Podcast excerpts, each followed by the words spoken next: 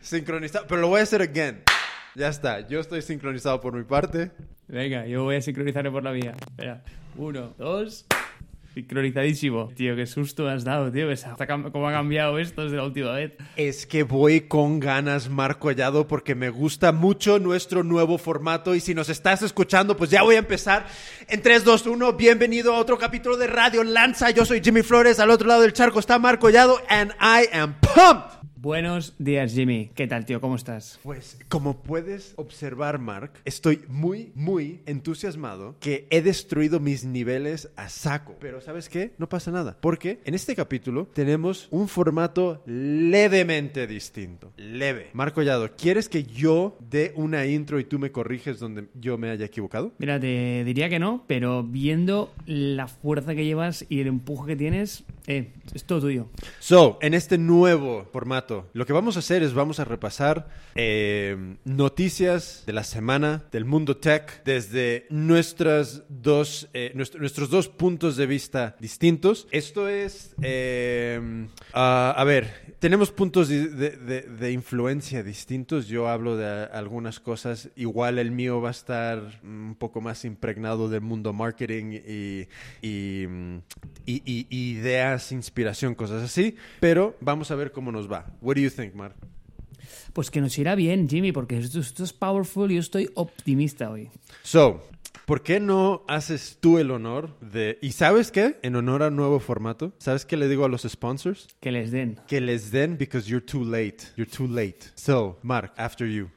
Es que Jimmy, esto, no sé si te acuerdas, pero deberíamos haber grabado la semana pasada, pero por mi culpa no pudimos. Entonces, este nuevo formato incorpora una sección de noticias que, a pesar de que ya sean una semana caducas, las vamos a repasar igual porque tengo muchas ganas. ¿Vale o no, Jimmy? Yo, yo borré las mías, ¿eh? Yo, Yo actualicé las mías, pero mantuve las de la semana pasada porque sigo en mis 13, quiero hablar de ello. Hey, it's okay. Es, es nuestro show. Hacemos lo que nos dé la gana. Vale, pues mira, te voy a introducir algo muy interesante, ¿vale?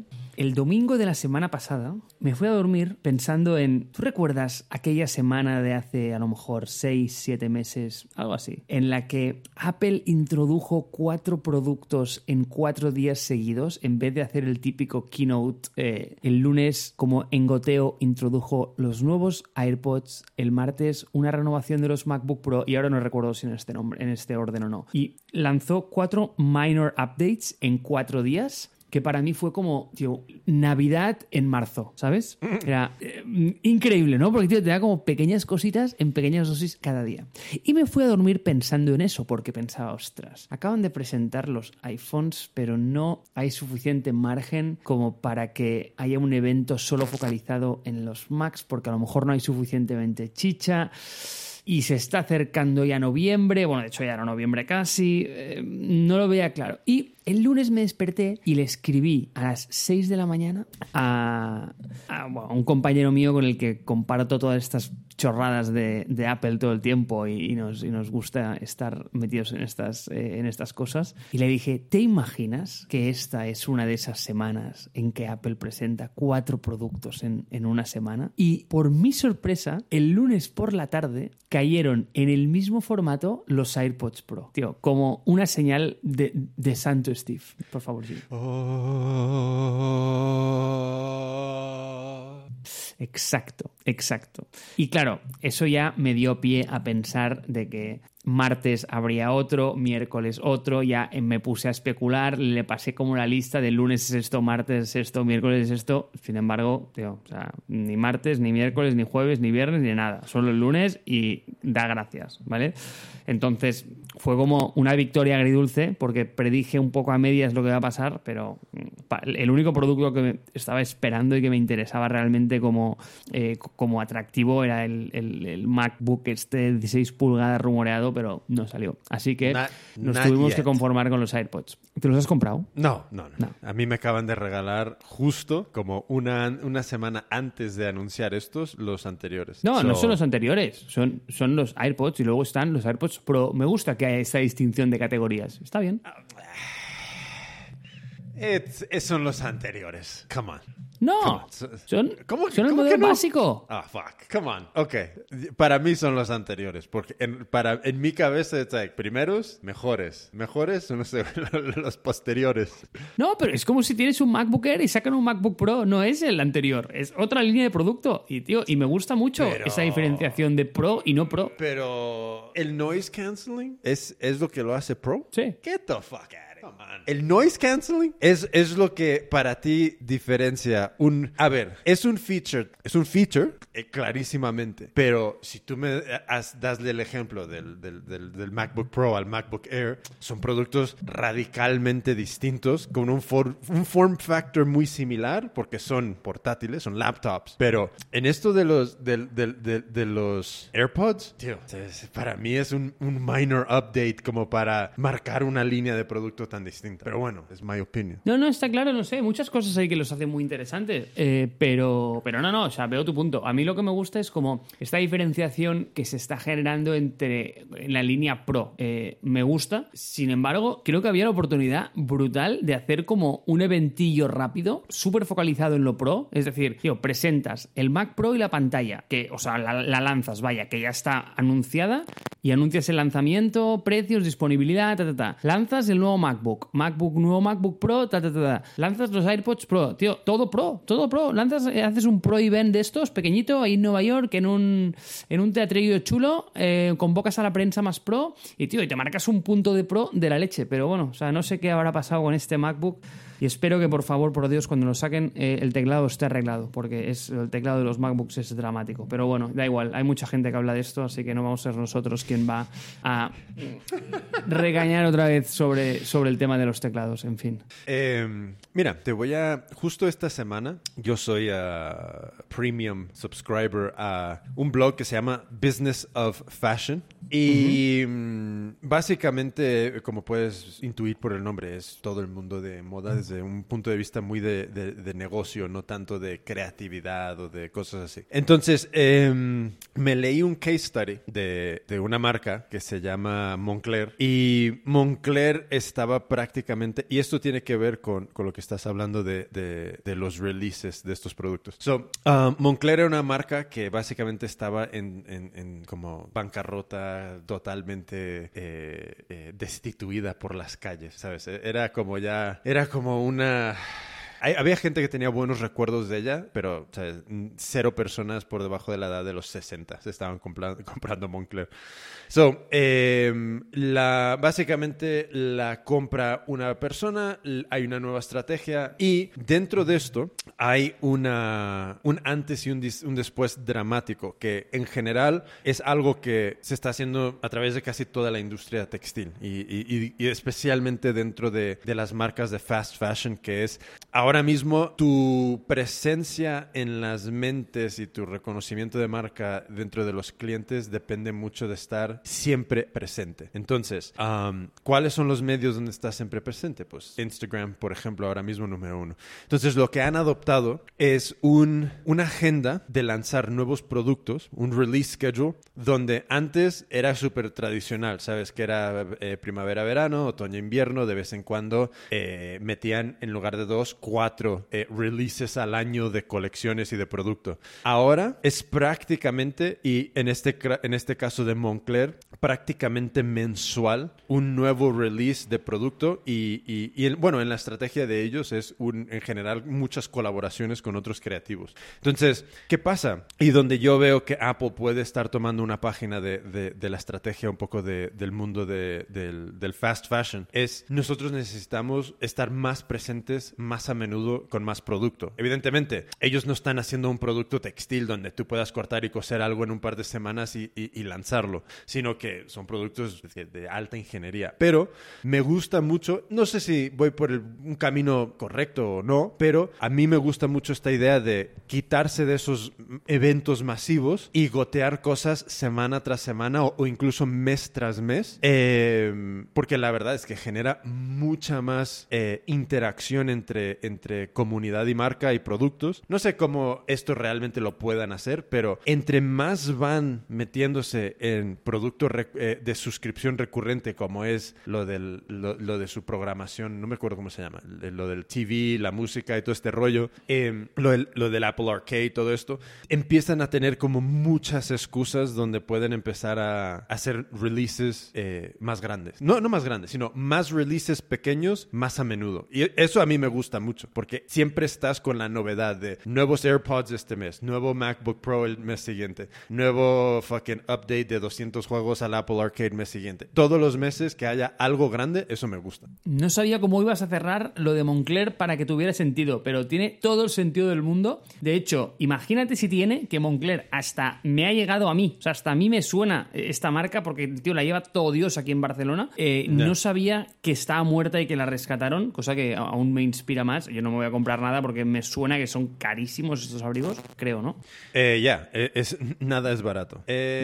Mira, te, te paso, te paso el case study por si, por si le quieres echar un ponlo, Ponlo. Y la otra cosa, Jimmy, es que me va perfecto para que me pases como a este segundo punto de esta línea de Apple como compañía de servicios. Y es que justamente es lo que dices, ¿no? Pero, tío, me parece como muy, como un reto muy grande intentar balancear, y lo hemos hablado mil veces, ¿eh? el tema de compañía vertical y horizontal, pero como balancear esta tensión de soy una compañía de hardware, pero a la vez también tengo servicios que, por cierto, es no la única pero sí que la parte eh, o el grupo de la compañía que más está creciendo, la parte de servicios, es increíble, está explotando. Mm, de, la misma forma que las ventas del iPhone están cayendo, los servicios en Apple, y como has mencionado tú, ¿eh? Arcade, Apple Pay, Apple TV Plus, todo esto está explotando y, tío, me parece como súper interesante la manera en cómo tienes que lidiar con esta tensión de, oye, tengo un release fijado para un hardware que no tiene nada que ver de la forma que cómo se itera un, un servicio, un software que es mucho más por goteo y por iteración continua, ¿no? Y yo creo que, tío, Apple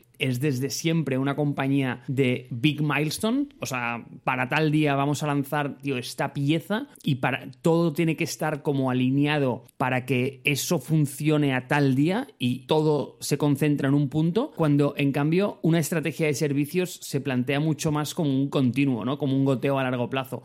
Entonces, no sé, eh, veremos cómo lo hacen. A mí me parece súper interesante, la verdad. Y muy buen punto lo de, lo de Moncler. Aquí hay una cosa que es un poco este rollo de mm, What have you done for me lately? Sabes que em, especialmente cuando tú quieres meter mucho gas a temas de, recurrencia, tienes que estar mega presente todos los días, siempre. Eh, si tú ves un poco lo que está haciendo Netflix, Netflix em, en YouTube ha lanzado un canal que se llama Netflix is a Joke y es solo em, programación, eh, clips de, de, de toda su sección de comedia. También han empezado a lanzar podcasts podcasts propios que, que, también son, son otro punto donde... Porque, por ejemplo, a mí qué me pasó con Netflix. Yo estaba suscrito, de repente me veía con poco tiempo para eh, consumir contenido, me di de baja. Entonces me di de baja. Entonces, ¿qué haces para eliminar ese churn? Que seguramente me vuelva a dar de, baja, de, alta en algún momento. Pero yo creo que si estás más presente en la vida de esta persona, porque eso es también una fragmentación de esa relación, que ellos están presentes a medida que yo estoy presente. Si yo estoy entrando a la plataforma y viendo el contenido y consumiéndolo, pues entonces ahí es donde, donde tenemos esa relación. Pero si yo no entro, no hay otros canales donde esa relación se desarrolle, donde yo siga teniendo una, vamos a decir, un punto de vista positivo de la marca y como que se desvanece un poco de la conciencia. Entonces, lo que yo veo que están haciendo con este,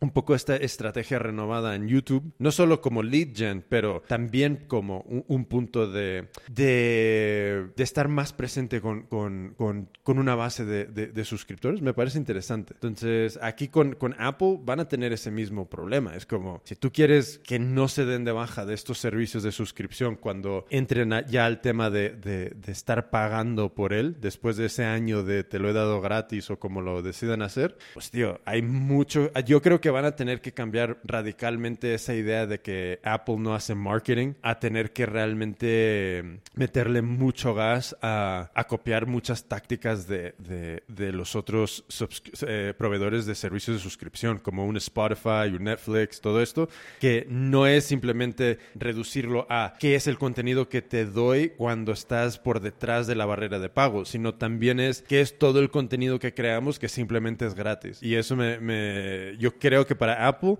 va a ser, viendo el futuro, un punto donde van a tener que invertir un montón. Sí, pero es que además, tú no crees que.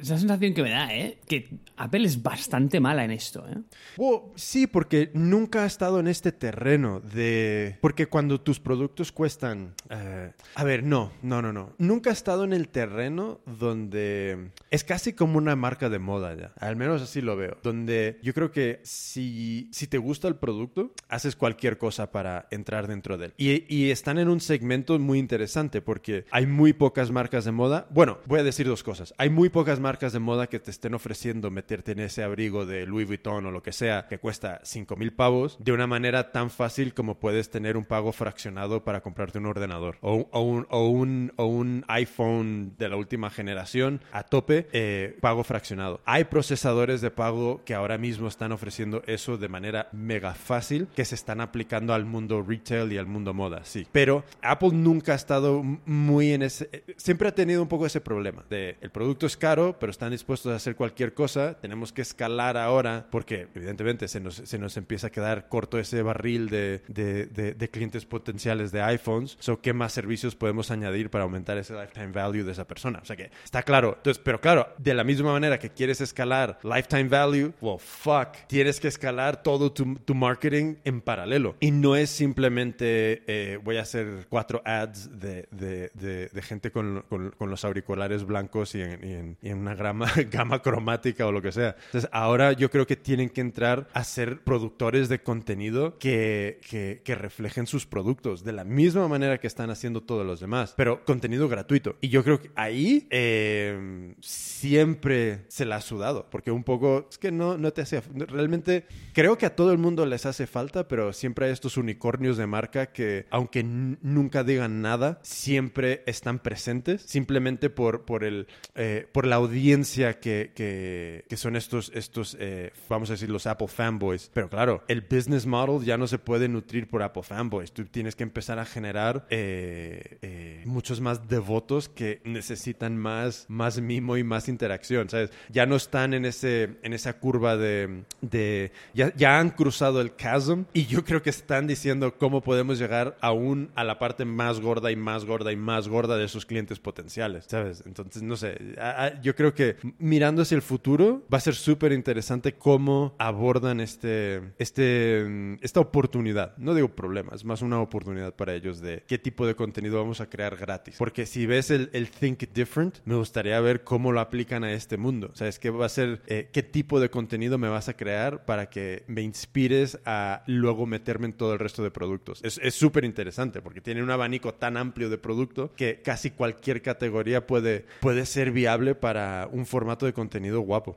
Sí, pero yo me refería como más como a la proximidad de marca que transmite, ¿sabes? De que siempre la he visto como un monolito gigante, muy frío, muy, eh, oh, muy distante, que, que, se presenta como en esos mega eventos. Y creo que le está costando un montón como aproximarse a la gente, ¿sabes? Y... Pues es, es un poco, es el mismo problema que, que, han tenido muchas marcas de lujo cuando surgió el Internet, ¿sabes? Muchas marcas de lujo en, en, en el mundo moda ha habido este, este punto donde... Eh, no llegaban a, tener esa relación tan cercana como otras marcas que eran más indie. Y, claro, esta transparencia que ha traído eh, las redes sociales, esta sensación, aunque realmente no es, de ver, no es real, o sea, esta sensación de comunidad, pues les ha puesto a, a, tenerse que poner las pilas y, ahora ves muchísima colaboración entre, entre marcas de lujo y eh, otras. Por ejemplo, Nike, hay una marca, hay una marca que se llama Off-White Y Off-White es como la marca más millennial que te vas a imaginar ever. Pero millennial en el sentido de muy como cyberpunk, millennial, futurista. E- e- Es, muy guapa la marca. Y están haciendo colaboraciones con Nike. Y yo creo que esa es una manera que Apple puede empezar a hacer su marca un poquito más accesible. Es cómo empezamos a,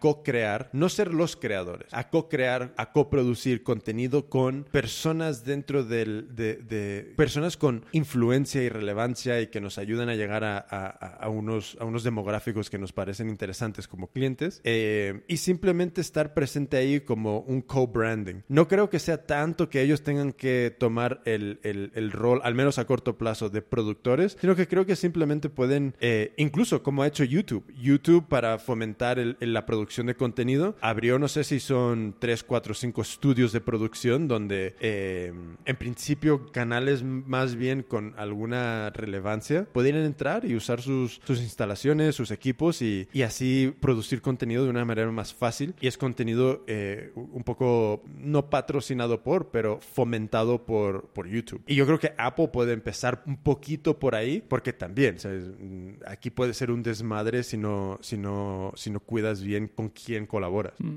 Es que este, o sea, este, este debate de servicios y cómo mantenerte engaged me parece súper interesante, porque es que el tema de la atención es algo que últimamente está apreciado no lo siguiente y de verdad que el tema de cómo generar atención y cómo hacer que la gente le importe tu servicio es de las cosas que más me quita el sueño, ¿sabes? Como a nivel de marketing, sé que no es mi campo, ¿eh? pero me parece como el reto más importante que hay a día de hoy eh, para muchas compañías. Ya, y, y, a ver, cuando eres grande tienes otros problemas, pero vamos a decir que tienes la buena fortuna de tener, pues, y más en el caso de Apple, ¿sabes? Eh, un barril sin fondo de dinero, donde incluso muchísima gente colaboraría con Apple por cero dinero, simplemente con, con la, con, por dos cosas, eh, asociación con marca y posible difusión. Con esos dos puntos de apoyo, Apple podría hacer un montón. Entonces, pero, pero, claro, para pequeñas marcas, eh, yo sinceramente veo que es un poco el mismo approach, que es eh, busca colaborar con gente que esté un poquito por encima de tu, de tu nivel, porque así empiezas a abrir un montón de... de- de- a- tienes más acceso a, a- a comunidades que mm, para crecer. Por- porque si no tienes el dinero, muchas veces es, es imposible, porque el dinero te va a desbloquear muchos problemas, pero no sé, entonces, el, el tema de, de la atención... De hecho, vamos a hablar de esto un poquito luego. Es- Está relacionado con, con una noticia, pero... Venga, venga, pero venga, sí. pues me lo guardo. Pero mm, es que me has destapado el tema de que te habías desuscrito de Netflix y te quería preguntar si te has visto el de... Y sé que no tiene nada que ver, ¿eh? pero es que lo vi el otro día casi casi por error. eh, el de Game Changers. Mm, no. ¿Esto me va a hacer que me ah, apunte? El del plant-based diet. The, the Game Changers? Plant-Based Diet. Game Changers. ¿Esto está en Sí. Netflix o qué? ¿No lo has visto? Sí, está en Netflix. No. Eh, tío, te, te paso mis cuentas y te lo miras con la mía. No, no, no, no, no, espera, espera, espera. L- luego me... Ah, fuck. Vale, me voy a dar... No, no, no, me... activo la suscripción otra vez y ya Ah. está. Ey, yo creo que ha llegado un punto donde tienes que apoyar cosas también, joder. O sea, es fuck. Eh, tío, pero para, para ver un hombre tampoco esto. Pues oye, míratelo y lo comentamos en, la- en el siguiente, que eh, tengo opiniones sobre el tema. Pero, ¿cuántos capítulos hay? Es uno, es uno, es un documental. Ah, ok, ok, ok, ok. Perfecto. Jimmy, Jimmy, ya sabes que yo jamás en la vida vería un como unas series que tuvieran más de una temporada, una cosa de este tipo. O sea, yo mi, mi, mi- mi attention span en Netflix es de una hora y media. O sea, no, si pasa de eso, tenemos un problema. Nada, nada. Tío. Sé que estoy missing out Tío. en muchas conversaciones eh, y eso es una mierda, ¿eh? Porque tío, la gente solo habla de series. ¿Ya has visto esta? ¿Has visto la otra? claro, es que no he visto ninguna. Pero, no so- pero es que no es tanto, a- al menos a mí el valor no está tanto en, en, en el- en- en la homogeneidad social que genera esto, sino a mí me, me gusta desde el punto de vista de eje- ejecución creativa. Porque yo lo veo también, de, ¿sabes? Hay puntos donde... ay, ¿Qué es lo último que me vi? Ay, no, ay, no, no me acuerdo, es, no me acuerdo qué es lo último que vi, pero siempre me gusta, y es un poco un lado hater, ver dónde la persona que escribió el guion dijo, va, toma por culo, me voy a ir a tomar un café y, y lo resolvió de la manera que dices, ¿qué? me encanta, porque todo lo que sucede, alguien lo escribió. Entonces, nada sucede by fucking, eh, por, por, por al azar. Entonces, cuando ves algo tan vagamente resuelto, pero de vago, vaga de, no, de, de vago, de, de, de eh, a tomar por culo, me voy a ir a tomar un café. Eh, me, me hace mucha gracia. De hecho, me hace mucha gracia. Pero bueno, anyways. Eh, so, sigue adelante.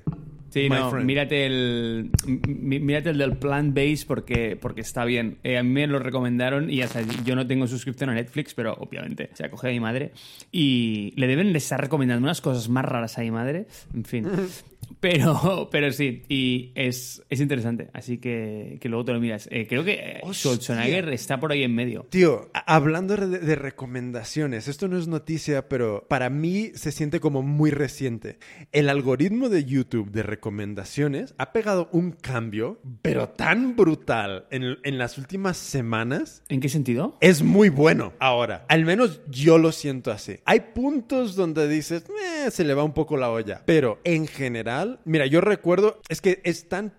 No lo he estado documentando, pero las sensaciones que muchas veces cuando iniciaba sesión y entraba a la, homepage, esas recomendaciones que me ofrecían era como, pero es que no quiero ver nada de esto, no veía nada de eso, iba directamente a, a- a- a- mis suscripciones. Pero ahora hay tantas cosas que estoy viendo de las recomendaciones que, que no sé qué han hecho, evidentemente, pero han hecho algo donde está funcionando de una manera mucho más inteligente. Y eso es todo.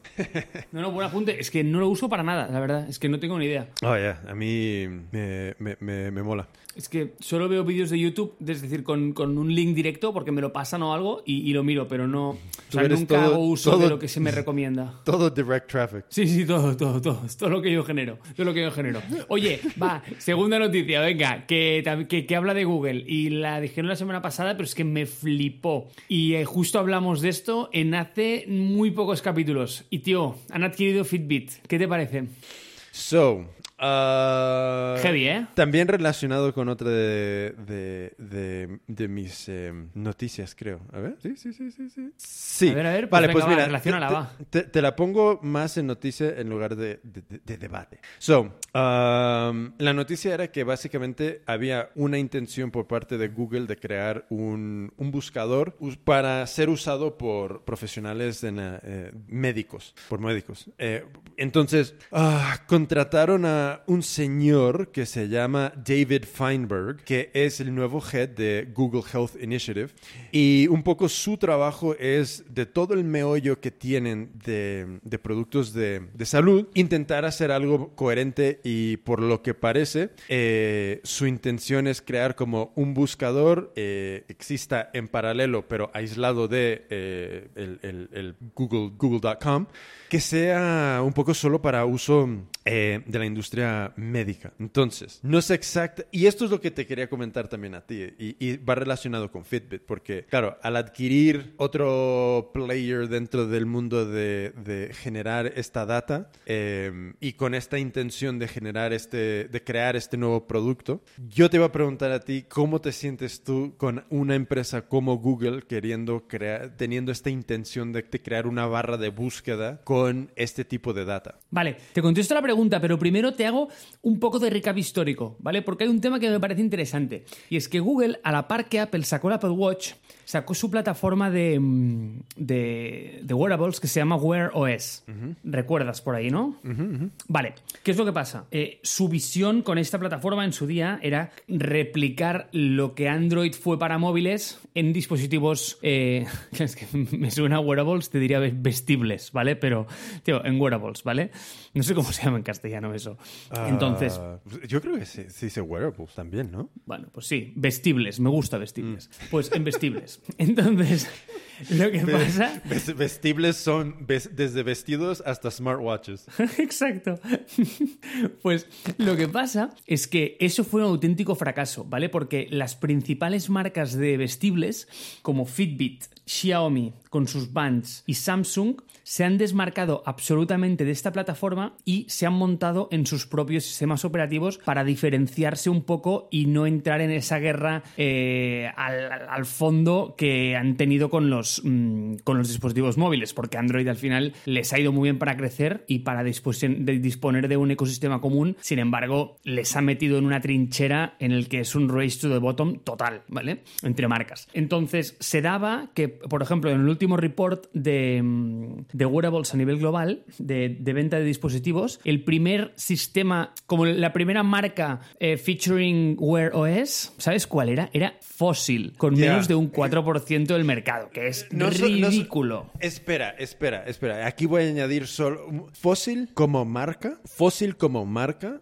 Es que yo no sé si tú tienes un contexto de Fossil como marca general de, de consumo. Pero para mí, desde siempre ha sido. Y voy a usar lenguaje muy mexicano. ¿Sabes por qué, Marco Collado? Porque yo ya soy oficialmente mexicano. Ya tengo mi INE, el documento de identidad que te permite votar. ¿En serio? Y el día 27 voy a por mi pasaporte. Entonces, Wow. ¿Sabes qué? como, como ya soy fucking mexican, hijos de su chingada madre, Fósil como marca era muy chafa, chafa, chafa. Me encanta esa palabra.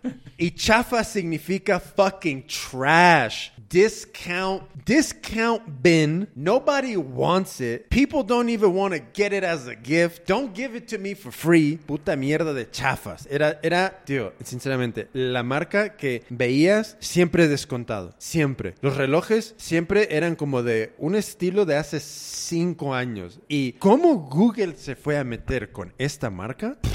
Igual no les cobraron nada, igual Fossil se hizo, caso, se hizo cargo de absolutamente todo el desarrollo, no lo sé. Pero tío, es la peor marca. Hubiese sido mejor crear una nueva marca. No, wow, wow, wow, wow, wow, wow, wow. espera, espera. O sea, estoy totalmente de acuerdo que Fossil. A ver, y yo es que no, no la tengo contextualizada, pero cuando pienso en, en la marca, me, me- me recuerda. ¿Sabes cuando hay las rebajas y hay esos potes de calcetines que están todos ahí que puedes eh, coger el que tú quieras y que la gente va Lo pasando por ahí va metiendo la lo mano? lo mismo, mismo. lo ¿vale? mismo. Sí. Y pero el nombre, el, tío, el nombre mismo lo dice. Es un puto fósil. ¿Sabes? Sí, no has acertado.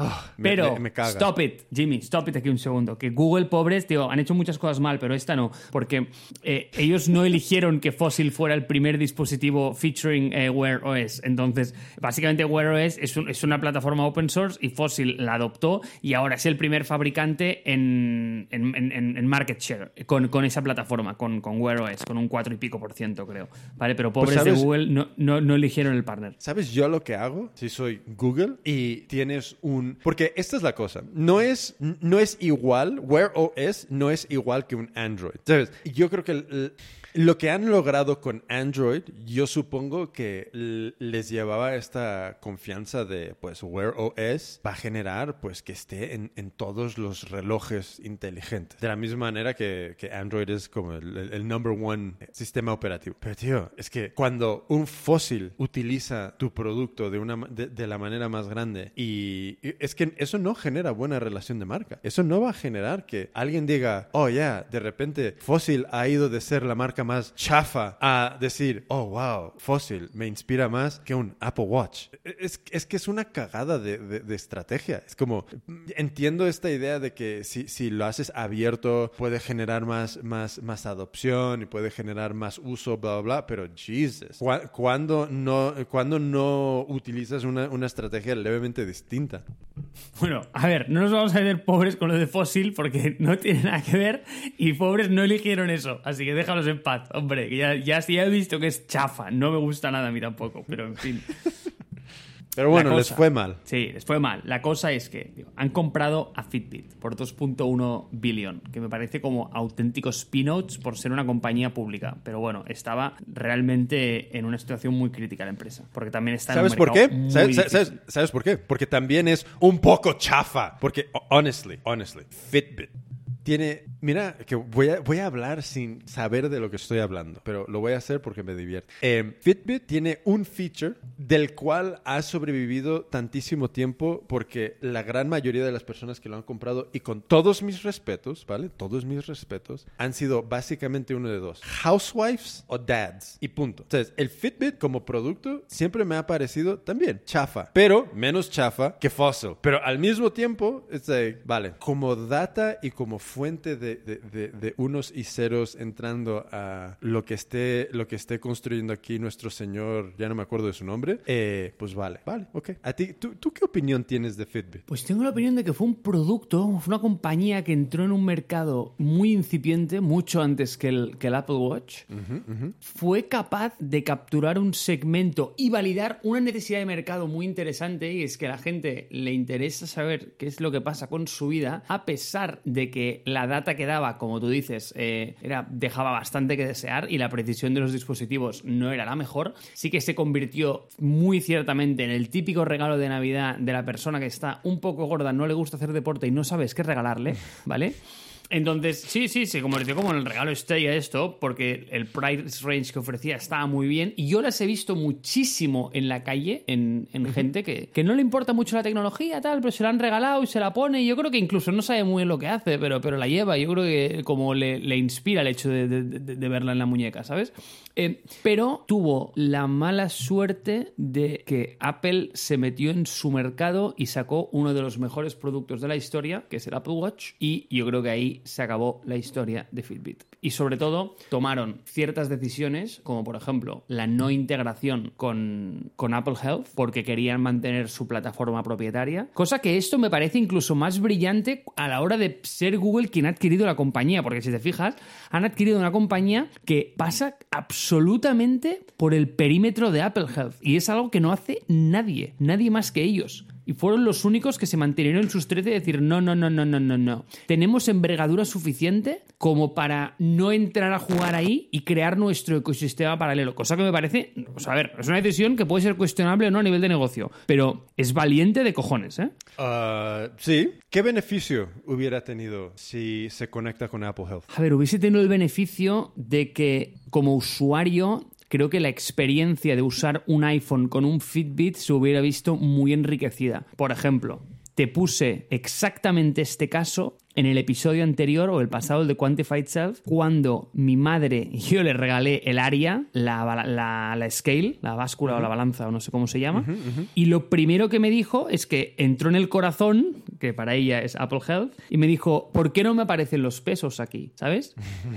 Claro, y dije, no, es que te tienes que bajar la aplicación de Fitbit. Y me dijo, ah, joder, pues, pues qué mierda, ¿no? ¿Sabes? Eh, porque mucha gente ya como ve ese repositorio como el centro de, de- de data agregada como a nivel de salud y de, métricas, ¿no? Entonces, creo que a nivel de experiencia de usuario es muy nice, sin embargo, claro, eh, desde el punto de vista de Fitbit entiendo que, que vieran cómo perdían un poco el control, ¿sabes? Ya, ya, ya, ya, ya. Bueno, hasta que no haya un... Hasta que no lleguemos al punto de, de, de singularity y, y podamos volver atrás en el tiempo y remodelar futuros escenarios y ver qué hubiese pasado, pues hasta ese momento nos quedaremos con la, con la incertidumbre de qué hubiese sido de Fitbit si hubiese integrado con Apple Health. Igualmente, yo creo Sí, sí, que... no, no. Igual, igualmente yo no creo que les hubiese eh, cambiado... No, no les hubiese añadido un billion más de, de revenue.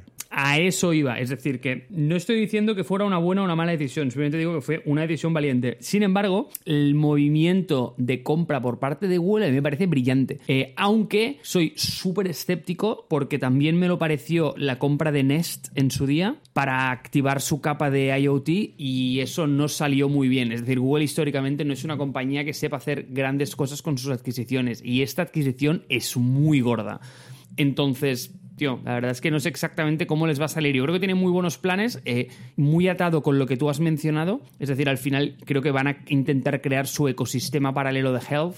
Y Fitbit es el partner perfecto para hacerlo, y más si ellos pueden entrar ahí a manipular los dispositivos e integrarlos directamente con sus servicios. También es cierto que me parece contraproducente y volvemos a entrar en el debate de vertical versus horizontal, porque en el momento en que tú tienes tu propia marca empujando tu sistema operativo, ¿con qué argumento le vas a decir a otros que integren tu sistema operativo como, como terceros, como third parties? ¿Sabes? Es decir, yo creo que también les está pegando un tiro en el pie a los integradores, pero, pero veremos, veremos. Hombre, si dejan de, de realmente empujar el, el desarrollo... de- bueno, no, es que claro, eso sería desastroso también, el dejar de, de desarrollar un nuevo producto y... Porque claro, si no hay nuevo producto, no hay nueva data, no hay más data... uh, I don't know, no sé. Estas decisiones son... Claro, claro. son-. Es que es, Es es muy ¿eh? difícil, es siempre lo mismo. O sea, es el balanceo este entre lo horizontal y lo vertical. Entonces, si tú decides que lo que quieres es mucha data y empujar Wear OS para que muchos integradores lo integren y este dispositivo esté al alcance de cualquier persona que se compre un dispositivo de estas marcas, ok, tu estrategia es clarísima. Si tu estrategia es estrategia Apple Watch, de decir, no, no, no, no, no, mi sistema es cerrado, solo lo usa el Apple Watch y yo empujo esta plataforma para que todo el mundo se compre un Apple Watch y ahí cierro el cerco, perfecto. Pero si tu estrategia son las dos, es que no hay manera humana de, balancear eso, porque por un lado le estás diciendo a todo el mundo que compita con una plataforma sobre la cual tú tienes la propiedad y encima tú creas tus propios dispositivos encima de esa misma plataforma, que no tiene ningún sentido porque sabes que los mejores dispositivos van a salir de ti, porque eres el integrador de esa misma plataforma, conoces a la perfección las APIs, eh, eh, eh, es decir, tío, te puedes hacer trampas a ti mismo al solitario, ¿sabes? ¿Sabes lo que, lo que siento? Que es como que el hardware de Google, y de nuevo, puede ser que me equivoque mucho porque realmente no, no lo conozco, pero siento que el hardware de Google siempre termina como eh, tiene flatlining, como nunca despegando de una manera tan, tan, eh, tan, tan- grande como otras marcas. El, el- el- el Pixel, Nest, ¿qué, qué otro hardware tiene? Eh, el Google Chrome, los Chromebooks, como que están bien, pero como que nunca tienen ese, esa marca o ese empuje o esa adopción que te imaginas de, de Google. No, no sé si, si compartes... al- es, es más una sensación, o sea, no tengo nada cuantificable, es una sensación. Sí, pero es que Jimmy, no, no, y es una muy buena sensación. Lo que pasa es que, y es que es la misma cosa de siempre. O sea, al final, tú no puedes ser bueno en todo. Eh, y Google es una gran compañía de servicios, se le da muy bien eh, la generación de, de ads, eh, tiene una algoritmia increíble, pero, tío, es una compañía que yo creo que le da por el culo vender. Eh, y, tío, para vender se necesita una estrategia de, de marketing, de ventas, de empujar, y, yo que sé, una compañía a quien se le da muy bien vender es Apple. Tío, es una compañía integra, o verticalmente integrada de toda la cadena de, mm, de supply hasta, hasta el mismo retail. Tío, invierte una pasta en retail para, para empujar las ventas. Tío, se le da súper bien, pero es que se tiene que dedicar a eso, ¿sabes? Y-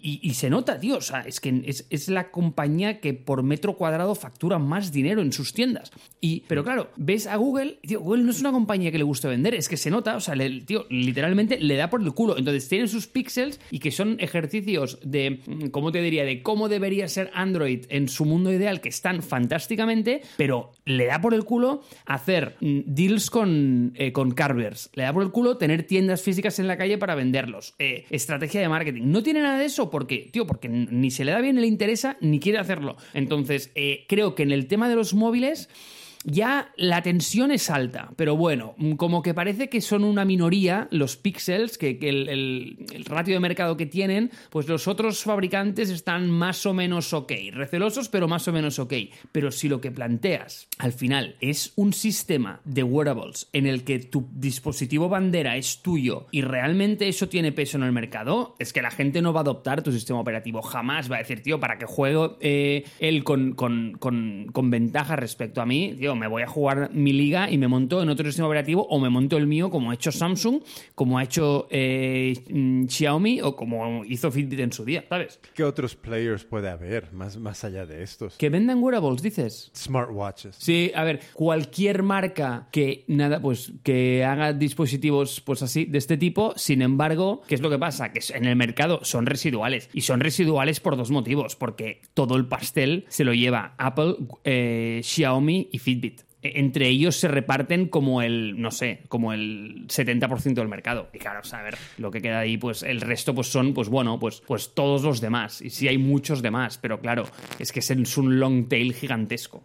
Hombre, salvo, salvo que un valor añadido sea un poco lo que hace Luxótica con las gafas, que es, pa- yo creo que para la mayoría de marcas que realmente puedan empujar un smartwatch, no van a, no van a poder hacer su propia fabricación de- del reloj, sino que va a ser un licensing. Entonces, igual, fuck, esto, es- esto nunca va a pasar. Pero igu- igual Google podría decir, pues mira, sí, nosotros tenemos el Fitbit, bla, bla, bla, pero eh, tenemos también el, el OS y te podemos ofrecer, pues, eh, el- lo que es el desarrollo de todo este producto de principio a final, pero toda la data tiene que caer aquí. You never know. Es un poco lo que hace Luxótica. ¿Sabes? Tú quieres hacer gafas, tú tienes una marca, yo me encargo de todo lo que es la producción de las gafas, pero claro, es, es eh, todas son bajo, bajo mi bandera. Yo tengo un- el monopolio de esto. I don't know. Está bien, tío. En Pero- fin, creo que este tema ya lo hemos tocado bastante ya. No está mal.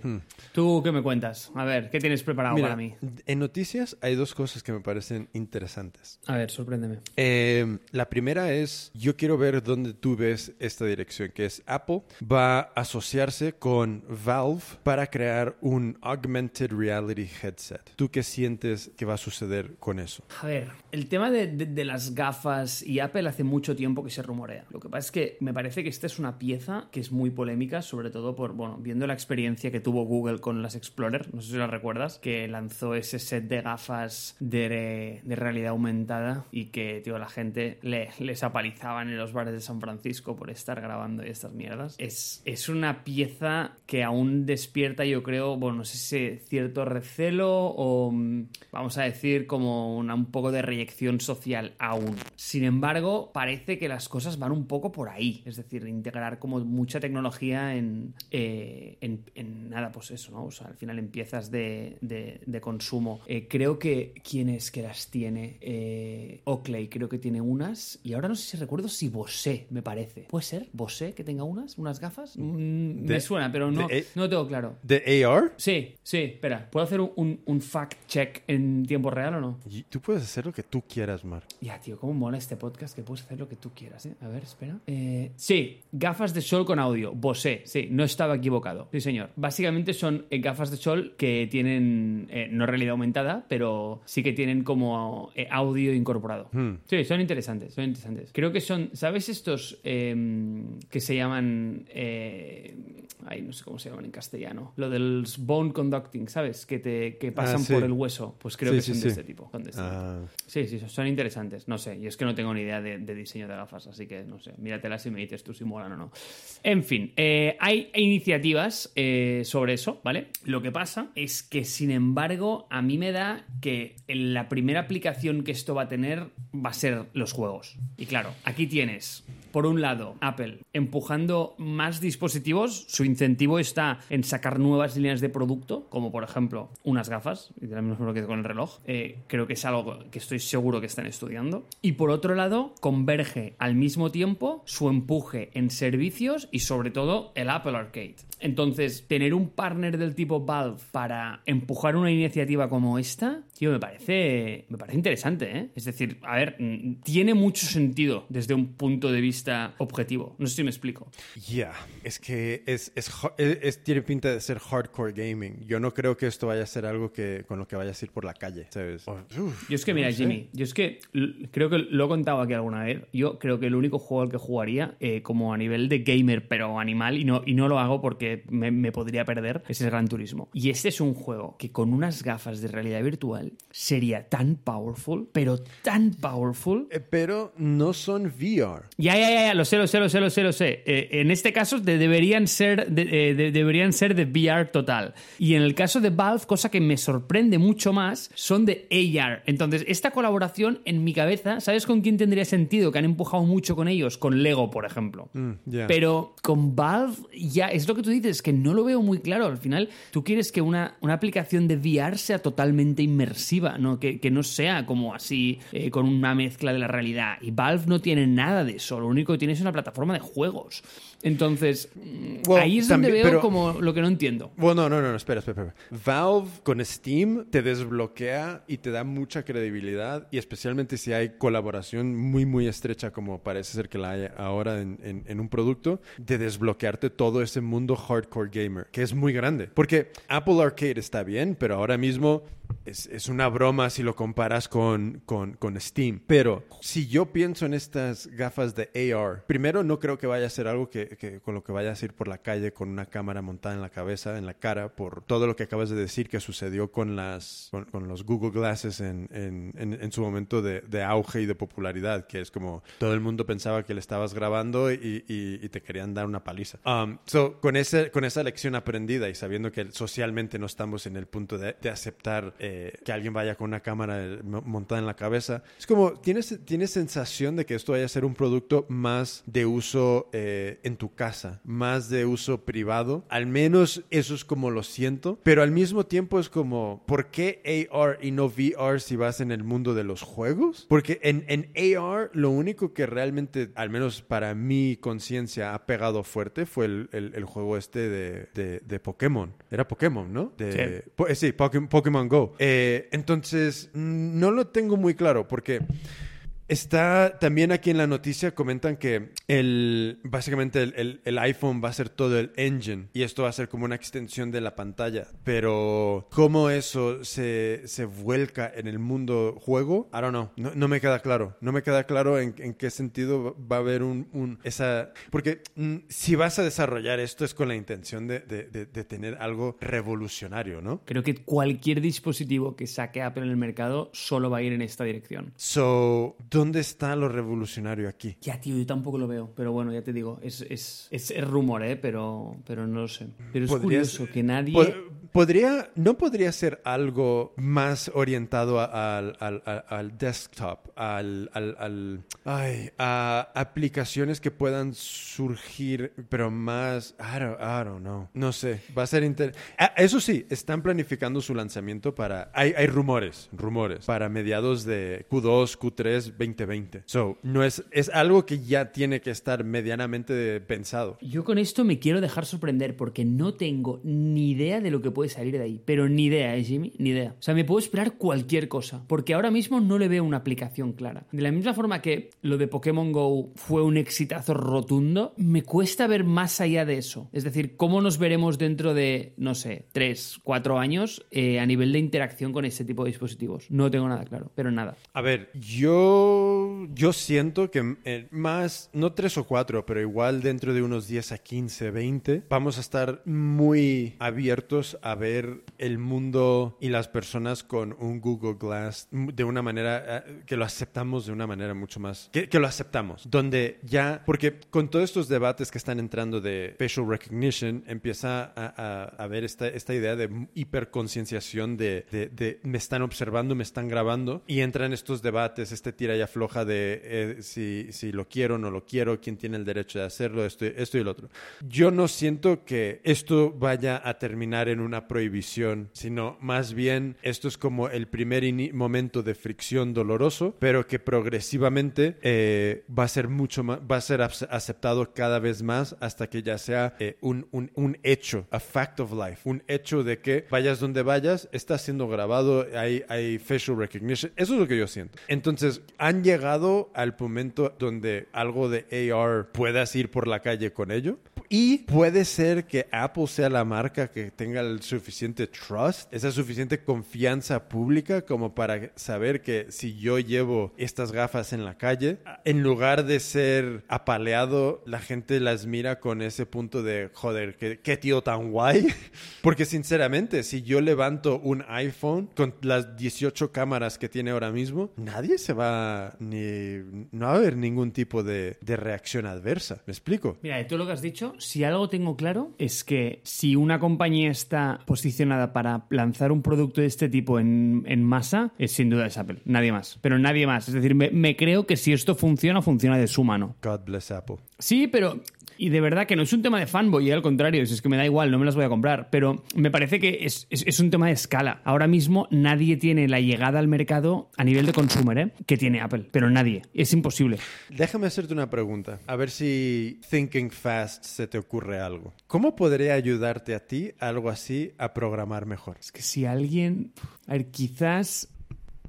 No sé, estoy pensando de qué manera, por ejemplo, en, en programación web, algo muy importante y es relevante tener dos pantallas. Es muy interesante a veces cuando estás en frontend ver el dispositivo a la vez que ves el código que programas. Oye, ¿no sería posible, si tú estás programando y tienes esta cámara hacia el mundo, que sea un poco ese segundo par de ojos que están double checking your code? Pero ¿por qué no podrías hacer eso directamente desde un, desde un eh, eh, producto de, de- de- desde un text editor, ¿no? No, pero es que eso, eso es posible, o sea, te- como, como programar sobre el mismo eh, como sobre el mismo fichero y sobre el mismo proyecto, actualmente es posible a través de, de- de los editores integrados modernos, tipo VS Code, por ejemplo. Mm. Pero- y hay un feature, y claro, eh, eso... Me gusta eh, por eh, Didi, ¿Sí? perdona. No, no, que me gustaba por dónde ibas, porque yo te interrumpí, pero me gustaba por dónde ibas con esta idea de eh, un como un live feed de los cambios, un live A ver, refresh. sí, a ver, estoy como thinking muy fast, ¿eh? pero pienso, a ver, cuando estoy en casa no me hace falta porque puedo tener dos pantallas, pero si estoy como on the go, oye, me podría interesar tener esa dualidad de alguna forma sin necesidad de, de llevar una pantalla, ¿sabes? Ma- Marco Collado,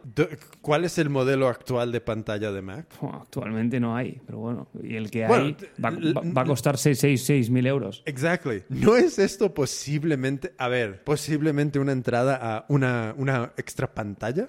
En lugar de ver, verlo como, como gafas, verlo como pantalla. No, si está bien implementado, 100%, 100%. Porque sinceramente, ¿sabes? Si, si el minimalismo es rey, ¿para qué huevos quiero yo un mamotreto sobre, sobre el escritorio si esto Claro, claro. me... Oh, it's interesting. No, no, es lo primero que se me ha venido a la cabeza. Eh, sin embargo, de verdad, o sea, a mí que me den una pantalla como la que tienen de LG, que es la que ofrecen ellos para sus productos, pero la de Apple, y de verdad que estoy dispuesto a pagar lo que sea por ella, pero por favor que no sea la de 6.000 euros. Es que hay un término medio, por favor. En fin. So, voy a pasar a, a- a mi, mi segunda noticia. Esto es noticia, noticia. Que lo puedo también medio categorizar como producto, pero más bien es, es noticia. So, Instagram, y yo sé que esto igual a ti te la va a traer muy floja, pero No, ¿qué creo, que es, cre- creo que es importante el punto de vista marketing y, y producto. y No, no te la va a traer floja desde el punto de vista también de cómo, ay, lo voy a decir mal y pronto, cómo somos manipulados. Eh, so, en los últimos meses, Instagram ha estado llevando a cabo un experimento de ocultar el número de likes eh, en los posts. Entonces, públicamente no se podía ver, de manera privada tú sí lo podías ver. Ahora, eh, pero eso lo han, lo han estado llevando a cabo en, en países que no han sido Estados Unidos, o sea que Canadá, Australia, Nueva Zelanda, Japón, Irlanda, Italia y Brasil. Ahí se ha estado eh, experimentando con esto. La noticia viene que ahora van a eh, empezar a testear esto en Estados Unidos, que es el, el- el- aquí donde puede generar mayor fricción, etcétera, etcétera. Pero la- realmente eso es la noticia, pero lo que me pareció interesante del artículo que estaba leyendo en, en- es cómo va a cambiar esto, un- la relación entre influencer y marca. Y, y también cómo van a, cómo, cómo van a ad- adaptarse las marcas a, este, a esta nueva, eh, a este cambio.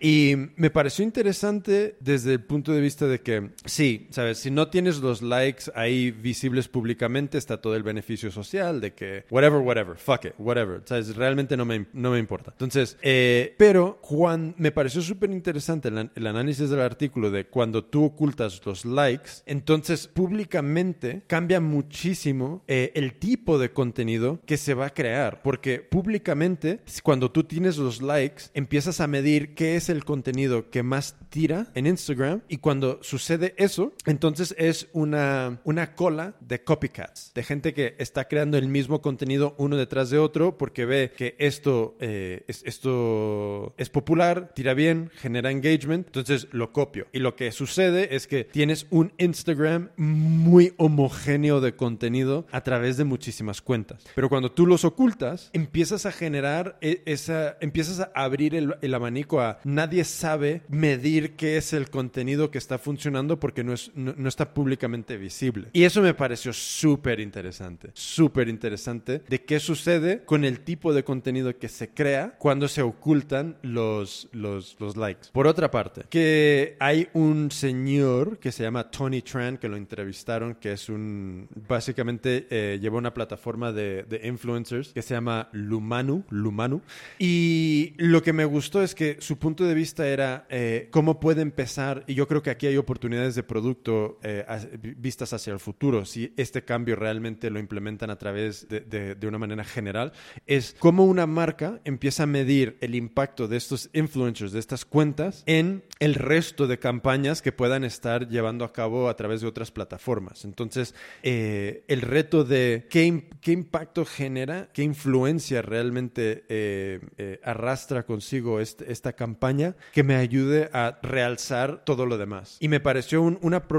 no tenía solución, simplemente una pregunta que se planteaba y, y me parece interesante porque cuando tú ocultas el, el- el- el like público de, de una manera pues hay, hay un cortocircuito de, de, cómo mido yo el, el performance que genera eh, un poco lo que está pasando en el mundo del retail. Ahora mismo el retail, eh, su métrica número uno ha sido eh, ventas por metro cuadrado. Entonces, del, dinero que, ven, que genera una, una tienda, lo divido entre metros cuadrados y eso me da el, el- número de, el dinero de venta por metro cuadrado. Entonces, cuando tus tiendas empiezan a fallar, ¿es un problema de la tienda o realmente es un problema de que tienes que ver, tienes que medir la tienda bajo con otra métrica? Y una de esas métricas que se está pues proponiendo ahora mismo es la, la- la tienda como un lugar de, de- de interacción con clientes y no como, como el lugar de hacer la conversión, sino un, un lugar que asiste en la conversión. Entonces, ¿cómo empiezas a medir en Instagram la asistencia a conversiones de las campañas que puedas estar generando con influencers?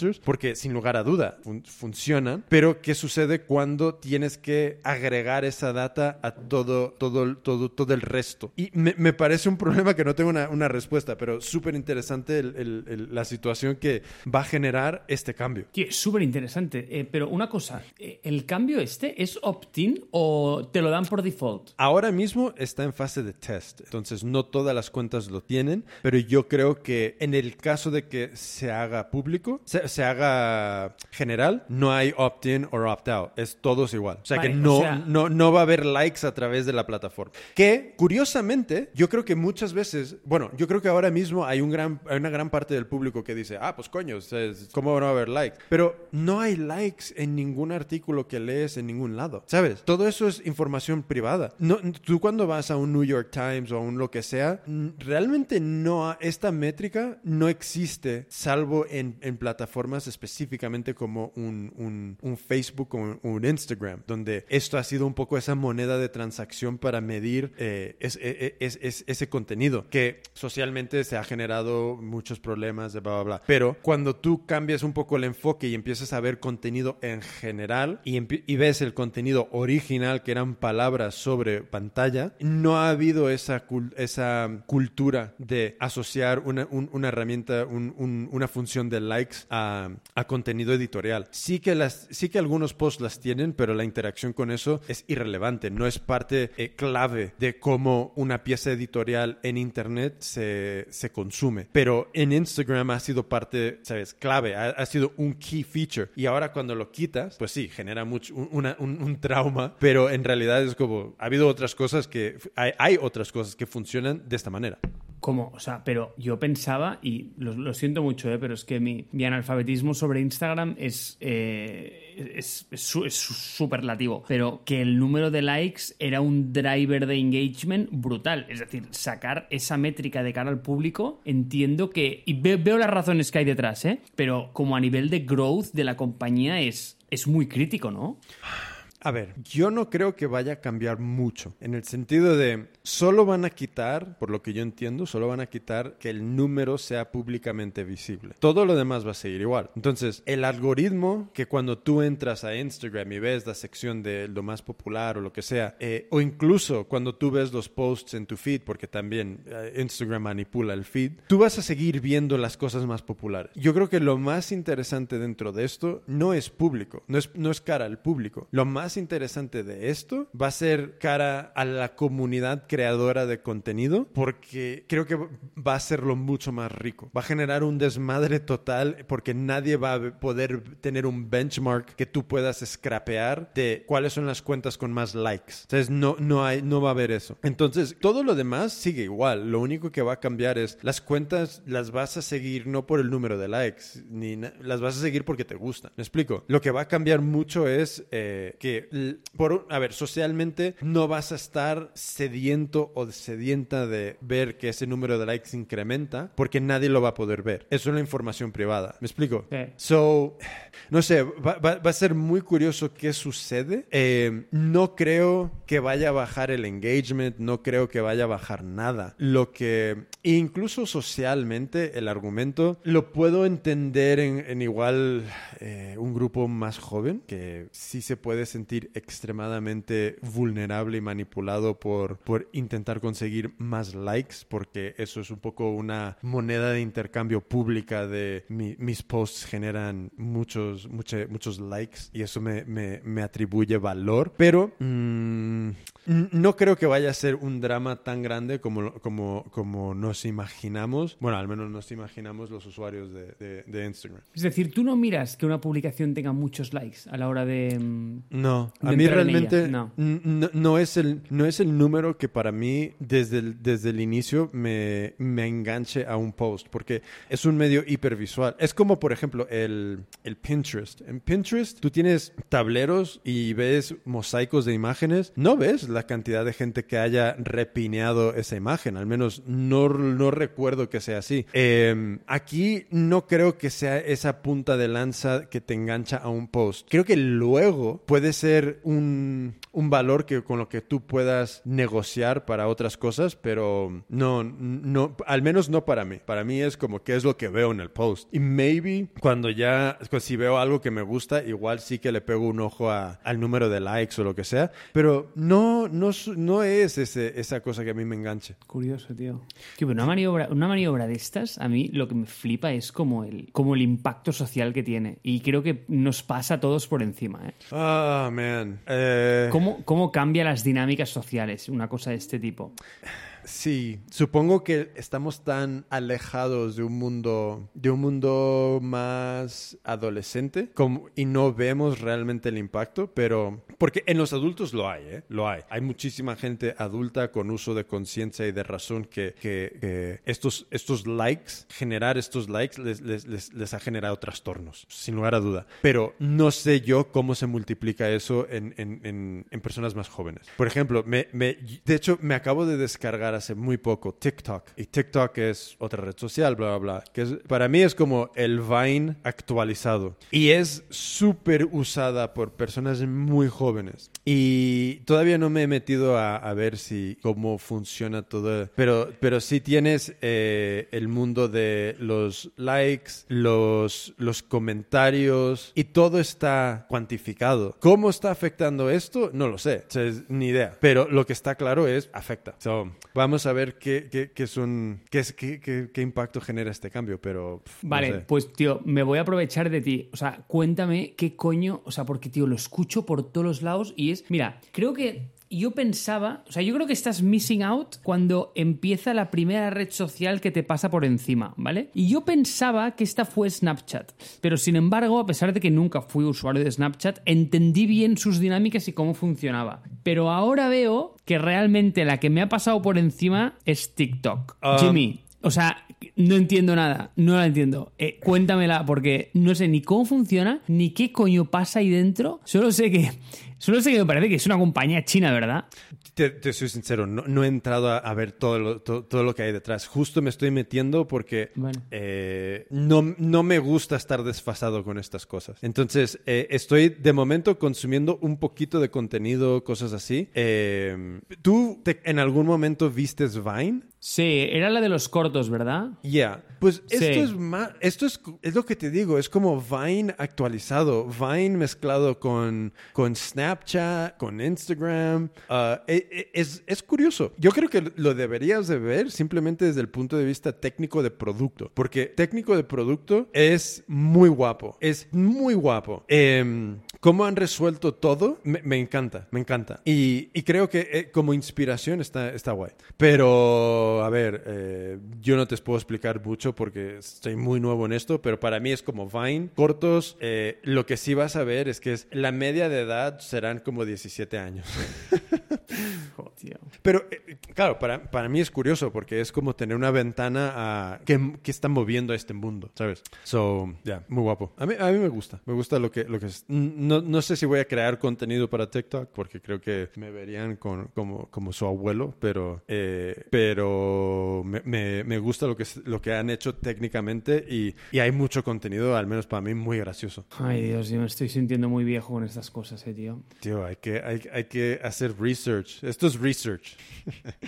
so, Marco Collado, um, ¿qué otras cosas me tienes tú? Pues te diré que me voy a pasar como al otro lado de- del, del problema y te voy a hablar de nostalgia de la web. Lo que yo creo que ya nadie, nadie usa. O sea, ya nadie sabe lo que es un navegador y lo que me gusta a mí, la web. Y te quería poner aquí esta iniciativa tan chula de el punto new que muchas compañías están usando para crear pues eh, nuevos, eh, como te diría, instancias de sus productos. Se están apoderando, por ejemplo, tú tecleas en el navegador playlist.new y Spotify te crea una, una playlist, pones como meet.new y Google Calendar te crea un, un evento de calendario. Tío, esas iniciativas de la web me reflipan. Eh, no sé por qué soy un enamorado de un, de- del navegador web y Dios, hostia, es que digo esto y, y me siento tan abuelete porque me está pasando todo esto súper por encima, pero, tío, soy un romántico de la web, Jimmy. Y te quería preguntar si tú crees que está muerta o no está muerta. Mm, ah, So, claro, es que cuando yo pienso en lo que a mí me, lo que a mí me mm, gustó tanto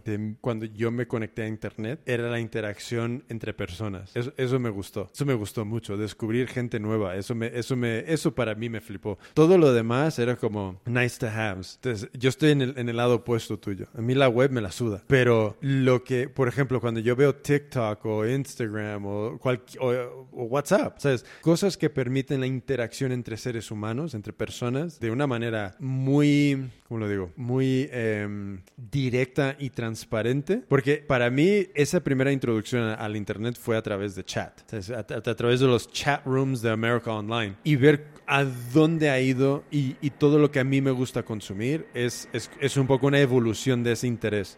So, no creo que la web esté muerta en el sentido de la web que, que y por lo que yo entiendo que dices, es la- esa web por la que voy a acceder a través de un navegador, en un laptop o lo que sea. Pero, um, por ejemplo, mm, la gran mayoría de cosas que... ¿Para qué necesito yo una laptop? Generalmente es ease of use para cosas como usar Notion, eh, Google Docs, teclear, cosas así. Eh, o, usar Photoshop, eh, Adobe After Effects, cosas así. Pero tío, es que no sé, es como esta idea de una página web como The New York Times, es como, ¿qué, beneficio tengo eh, yendo al, al navegador y abriendo The New York Times? Cuando tengo hi- hiper, eh, hiper segmentado en las aplicaciones de mi teléfono todo lo que yo necesito. Entonces, para, pa- entonces que, que- creo que el form factor ya ha cambiado. Yo no creo que el form factor de la web ya sea una pantalla sobre un, un escritorio. Creo que lo tienes en el bolsillo y punto. Yo creo que, ¿sabes? no sé, es que sinceramente la web es como, ¿para qué la quieres? Ya, es que, es que a lo mejor a ti te da igual, pero, eh, ¿cómo te diría? No, no, digo, te da igual lo, lo que te voy a decir ahora, de que la plataforma sobre la que navegas ha dejado de ser neutra, ¿sabes? Digo, con las aplicaciones móviles. Explícame esto. Ah, es decir, la web es una plataforma neutra. O sea, tú puedes acceder a ella desde donde quieras, ¿sabes? Pero una aplicación móvil deja de ser neutra porque vive en una plataforma de un tercero. Vamos a llamarle iOS o vamos a llamarle Android. Entonces, que compañías privadas puedan mediar sobre algo que inicialmente se concebió como un... Vamos a ser muy románticos y muy puristas, ¿vale? Pero como un un bien de la comunidad, ¿vale? Como algo abierto, como, tío, como, tío, un- casi casi un derecho universal, ¿sabes? Pues a mí como que me parte el alma, Jimmy, te lo digo de verdad. Ya, te, te- te entiendo. Y yo creo que también hay, hay un punto donde es self-selecting, self-regulating. Entonces, que en teoría, la teoría que tú expones me parece perfecta, loable, respetable, etcétera, etcétera. Pero ¿qué sucede cuando las métricas te demuestran que la gente no quiere eso? La gente quiere tener un iPhone, tú ponme las barreras que, que tú quieras Google a, a los productos y, eh, perdona, Apple y yo me... It's good enough for me. Entonces, porque en, al final las decisiones de negocios se van a tomar así. Es como, ¿qué es lo que la masa quiere? so, y si yo soy un creador de un nuevo negocio y lo estoy viviendo con Modemi, ¿sabes? Yo estoy cagado porque no puedo tener Modemi directamente como mobile native. Eso me encantaría, pero es que pues, introduce aquí mil, mil razones por las que no puedo. Pero mi visión de lo que es la, eh, la enseñanza online que yo quiero producir, pues directamente me encantaría de no tener una web. Y si tengo una web, es en el mismo sentido que Snapchat tiene una web o, o- que TikTok tiene una web, que es descárgate mi app y punto. No te voy a dar otra página más que esta. ¿Me explico? Y una vez te descargas la app, tienes todo. Sí, y lo veo, ¿eh? veo las ventajas y veo las ventajas de que, de que haya una plataforma nativa con más rendimiento, con más performance, que permite hacer cosas nuevas. ¿Sabes lo que a mí pero- me, me- me gusta de la web? Cuando existen productos como Google Docs, que son productos brutales que yo ya no tengo que tener un icon en mi barrita de, de- de- de software del Mac. Eso me gusta. Si, si, si, si elim- en, en cuanto empieces a eliminar todos estos iconos del Mac y, so- y todo sea como, como los Chromebooks, donde tengo todas mis, mis, mis like, donde Logic Pro X está en, en, en, en el browser, donde Adobe After, todos los, los, el suite de Adobe está en el browser, donde todo está en el browser, yo creo que eso es lo más útil para mí, porque realmente necesito sentarme ante el, el, el- ordenador para hacer cosas que son, van a ser demasiado eh, incómodas en un teléfono o en un iPad. Hmm. O sea, veo por dónde vas, pero claro, también te diré que, tío, hay muchísima gente que ya esto lo ve como... O sea, que ni se pasan por ahí, ¿sabes? Que les da igual, tío. Oye, Que- la, la- la gran mayoría de gente no usa. Mira, yo, no, yo las aplicaciones que tengo aquí en, en- en- en mi toolbar, la mayoría de la gente no las usa. Que yo, yo soy un outlier. ¿Sabes? Slack, aunque sea muy popular, like fucking nobody uses it en comparación con la masa de consumidores de producto. Claro. Scrivener, una aplicación para escribir, nadie. Like hay cuatro. Eh, eh, ¿Qué más? Eh, Final Cut Pro, eh, GarageBand, Logic, Adobe, todo el suite de Adobe, eh, Parallels Desktop, Sc- ScreenFlow. Fuck. Es, es que la gran mayoría de estos productos son usados por porcentajes tan pequeños. Entonces tú si tienes que desarrollar algo, pues shit. La gran mayoría de la gente no tienen ningún uso para el browser y casi menos uso para un laptop. Porque encima, si yo tengo un iPad y le, le engancho un teclado, god damn, me podría servir para a mí para muchas cosas. Ahora imagínate para el, el, el, el 80% del mercado. Pues le sirve para todo, para todo, incluso sin el teclado. Entonces, ¿qué sucede con el browser en este, en este, en este, para este 80%? ¿Lo vas a seguir manteniendo para el 20%? Ostras, pues tío, te diré que... Ya, es que a mí me parece como la, la cosa menos usable del planeta, pero en fin. Lo entiendo, lo respeto y... Es que esa es la cosa, es que hay, hay, que, hay que verlo muchas veces de- desde ese punto de vista. Es como, ¿qué quiere el 80? Especialmente si vas a empezar un negocio. It's like, fuck. Eh, yo creo que hay, hay, dos, hay dos pasos aquí. Un paso es, si vas a empezar algo nuevo, creo que es importante empezar algo para un segmento hiper claro, hiper enfocado. No intentar i- ir mass market primer día. Pero al mismo tiempo, dentro de eso, tú vas a tener tu 80-20. Entonces, el 80, ¿qué es lo que quiere? Aunque el 20 sea muy vocal, las ventas al final del día van a ser lo que importa. Entonces, las ventas de ese 80, es como por mucho que tú hables y seas fanboy de- del browser, si el, si el 80% no lo quiere, why keep supporting it? Sí, o sea, como long story short, si quieres lanzar un negocio, no escuches mucho a Mark, ¿no? O sea... Al menos no, no si quieres lanzar un nuevo browser. Ya. Ay, no sé, Jimmy. Nada, quería redimir mis penas contigo un poco. No, como no tengo nadie que me escuche, nada, te lo quería decir a ti. Si yo tuviera varita mágica y dicen todo, mantendría el browser si todas estas aplicaciones desaparecen de, de- de tener que estar localmente alojadas en mi disco duro. Mm, En fin, me parece una plataforma muy bonita y yo voy a seguir desarrollando por ella, porque soy un tío. Ah, no, yo, yo- sinceramente ahora mismo yo creo que si alguien quiere entrar a programar, fuck the browser. Vete iPhone, Android first. Entonces aprende eso. Entonces, fuck website. Sí, este, este sería tu, tu recomendación. 200 mil por ciento. Fuck Curioso. a website. Porque te digo una cosa, si, mira, si alguien quiere desarrollar un nuevo CRM que sea de puta madre o un SaaS en general, pensar browser first es pensar en que vas a ser el, eh, eh, vas a estar a la, a la cola. Pensar mobile first en, cómo- en qué es la mejor experiencia que yo le puedo dar a alguien de este producto que con el que va a convivir todo el día en su teléfono, yo creo que es, es mejor uso de tu tiempo y de tus recursos. Interesante. It's old shit, Mark. Old shit. Nos guste o no, it's old shit. Pues que sepas que yo me mantengo en mis 13 y sigo apostando por ellos. Hay, hay veces que hay que arrancar estas, eh, estas cosas de nuestras vidas, Mark.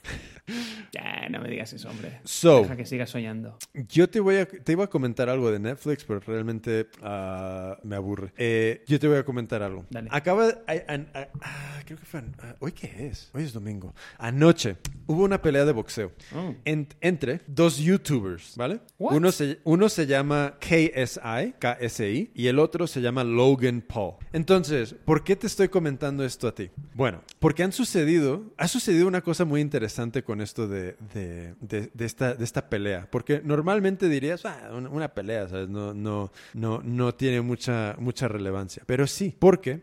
So, estos dos youtubers tienen millones de seguidores, o sea que son, vamos a, hacer, a decir que son celebrities a esta altura. Um, ya tuvieron una pelea anterior, esta es la segunda. Y en, en la velada, en esa cartelera de peleas, ellos fueron la última, o sea que el- la pelea titular, pero luego eh, hubo un montón de otras peleas anteriores. El boxeo está atravesando un momento muy jodido, o sea, es porque el, el- el el deporte de MMA, el Mixed Martial Arts, la UFC, eh, básicamente es el deporte de mayor crecimiento actualmente y como que es, bueno, es mucho más dinámico, es mucho más eh, también violento y, y ha generado una audiencia tremenda. Entonces esto ha generado en el boxeo, juntado con eh, la, la corrupción institucionalizada de los promotores en el mundo del boxeo, pues que esté pasando eh, uno de sus peores mom- momentos de, de para, para la afición del boxeo. Entonces, ¿por qué es interesante esto? Des- Más que nada desde un punto de marketing. Desde un punto de marketing, tú tienes a estos dos chavales, que realmente son súper jóvenes, que han generado, han llenado un estadio, han llenado eh, ese estadio, ha- han llenado una cartelera con eh, peleas de profesionales, o sea que boxeadores profesionales, no, no, no ellos, sino que personas que se están intentando ganar la vida exclusivamente boxeando. Y lo mejor de todo es que ellos han arrastrado consigo un demográfico mega joven que ha llenado ese, ese estadio. Me encanta esto casi como una- un caso de estudio de posiblemente qué son eh, ¿Qué es lo que, lo que puede suceder con la afición del boxeo cuando dos personas como de, de este tipo arrastran con ellos y llenan un, un- un lugar eh, con personas jóvenes que han tenido que ver todas las peleas anteriores, han medianamente escuchado la historia de todos los boxeadores anteriores, aunque no sea más por un par de minutos en, eh, cuando salen a, a boxear.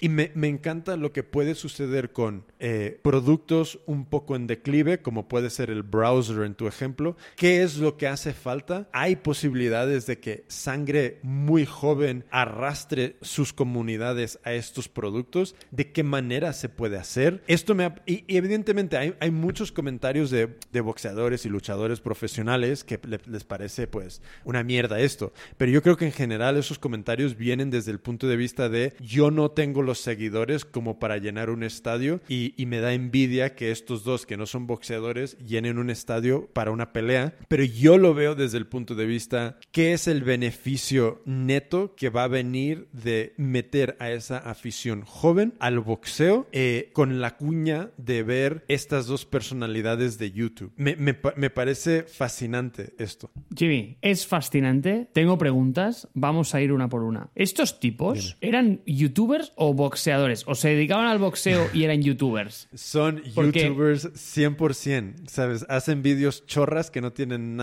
que ver con el boxeo. Eh, por lo que entiendo, les han... Ahora tienen como categoría que son boxeadores por profesionales, pero no, no tienen, ¿sabes? No tienen récord de profesional. Es, esto es espectáculo puro y duro. Ellos O sea, en sí es como si no tú y yo no- nos empezamos a pegar. No, no, no, no, no, no, no, no, no, no. Déjame darte el mejor ejemplo. Es como, a ver, dam- dam- dame un segundito. Eh, es como, eh, uh, hold on, uh, un segundo. Es como Tim Cook versus Sundar Pichai a hostia limpia. ¿No pagas? Tío, o sea, voy el primero. Efectivamente, 3.000 euros la entrada, toma. es eso, tío, es eso. Es, es, es una categoría donde son celebridades con millones de seguidores que no tienen nada que ver con el boxeo, pero eh, que bueno, ¿sabes? se ha desarrollado esta, esta storyline entre ellos y se han pegado ya dos veces. Um, o sea que eso, sí, primera respuesta. Tío, pero ¿se entrenan o, o es como mega amateur y, y No, no, no, a ver. lo que pueden? No era una payasada de pelea. Evidentemente ves Vale. que no son boxeadores profesionales, lo ves, se ve. Pero eh, para la gran mayoría de las personas que lo están viendo no tienen ni puta idea. Van a decir, oh, qué bien se pegan. No se pegan bien, pero eh, no han hecho el payaso como podríamos hacer, eh, como podría ser el, el CTO de... de- de- eh, eh, no, lo, lo- lo que acabo de decir, ¿sabes? Eh, Tim versus Sundar. ¿Sabes? Eso sería una payasada a, a otro nivel. Esto no era así.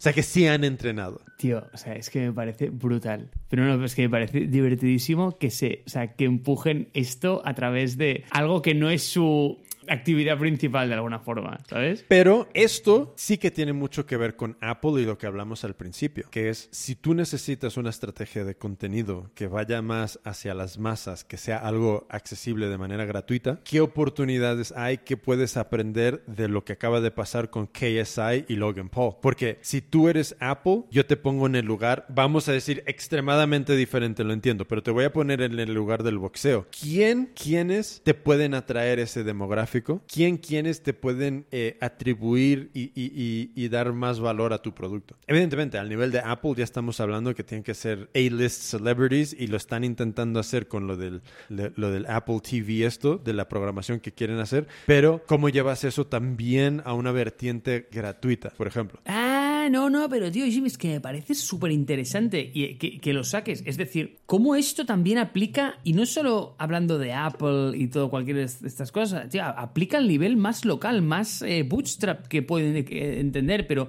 yo creo que de lo que hay que quedarse aquí es el framework, ¿sabes? O sea, es como esta idea de capitalizar a gente que tiene seguidores, recursos y llevártelos a tu vertical, aunque no sea el suyo. Sí, sí, sí, es, es muy posible. Mira, Es brillante, yo- es que es brillante. Eh, he empezado, bueno, da igual. En el mundo de la moda yo veo una, una oportunidad en- enorme donde tú puedas, si quieres lanzar algo desde cero, pues ¿por qué no intentas colaborar con alguien que ya tenga, a- a- copia el modelo de, de, de Moncler, copia el mode- e- ese modelo que es como yo voy a revi- re- revitalizar esta marca con todas las colaboraciones que pueda hacer con gente que ya tenga comunidades, con gente que ya tenga audiencias, eh, porque... Y siempre hay overlaps, ¿sabes? No tienen que ser directamente eh, relacionados contigo, ¿sabes? Pero yo creo que hay muchas oportunidades donde el, el proceso de diseño puedes traer desde el momento cero gente que te ayude a hacer mucho más eficiente tu proceso de marketing, porque con una persona de este tipo, tú te... Imagínate que...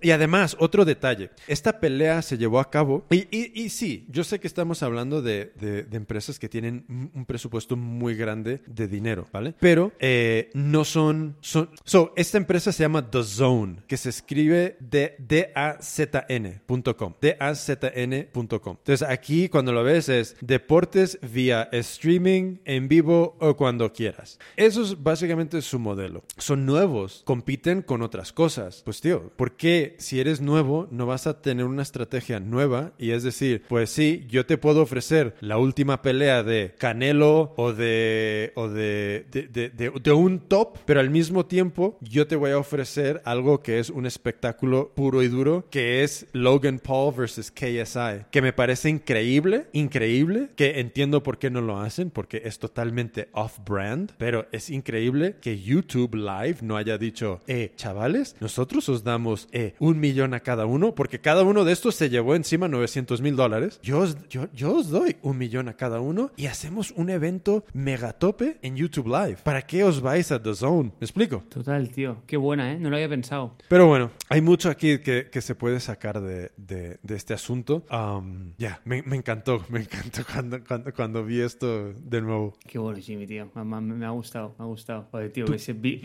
la hubiese visto, ¿eh? ¿Tú qué más me tienes? Va, un producto para acabar, un minuto. Es que de verdad, esto para mí es como una frustración inacabable, ¿vale? Porque te juro que esto, cuando lo vi, dije, tío, es aquello que por favor, como nadie lo había pensado antes. Es de esas sensaciones que tienes muy pocas veces en la vida. Y es, para mí, una de las peores experiencias en el mundo. Sin embargo, es una herramienta absolutamente necesaria e imprescindible que uso a diario, es el hilo dental, ¿vale? Sin embargo, me parece como uno de los productos peor resueltos y la experiencia más nefasta. Y, tío, cualquier persona del, no sé, del siglo XV que venga al siglo XXI y vea que podemos hacer un FaceTime y comunicarnos con el otro punto del planeta sin cables y, sin embargo, aún nos pasamos un hilo entre los dientes, le va a parecer que somos retardeds, ¿vale?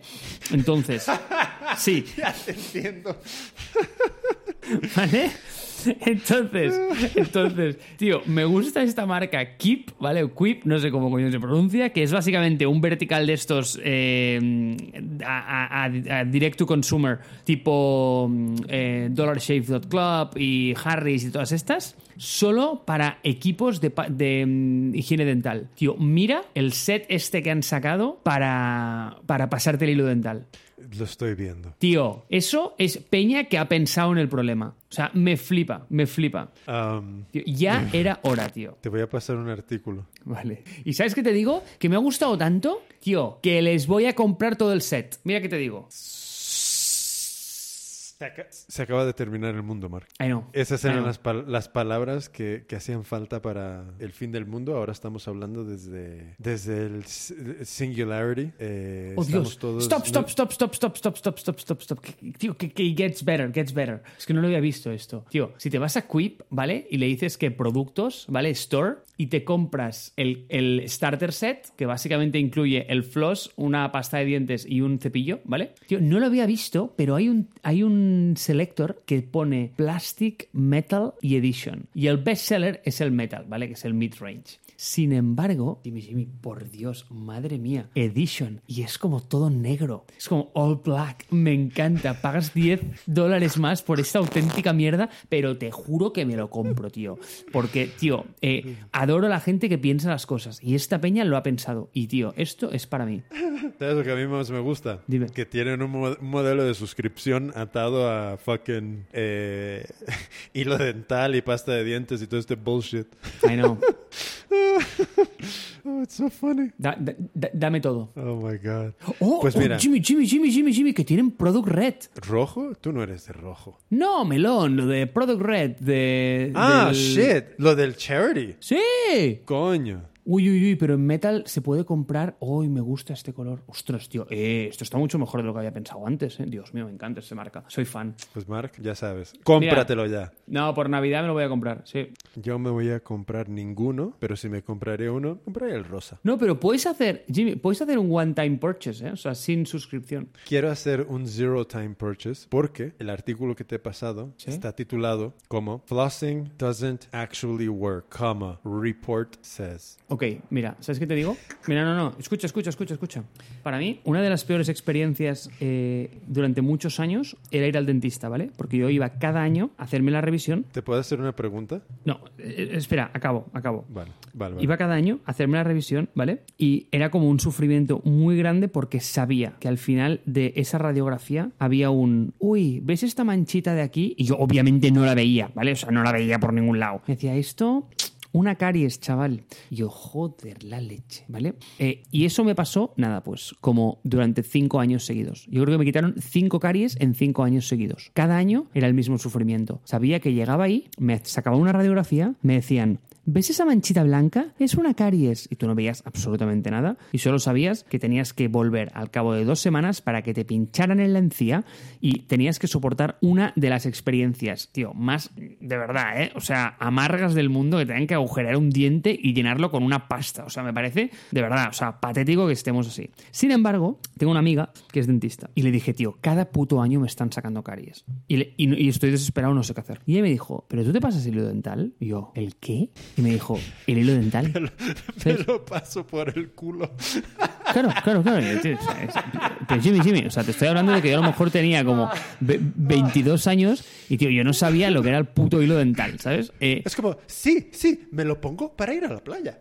Sí, exacto. Y yo era como, tío, no sé qué coño me estás hablando.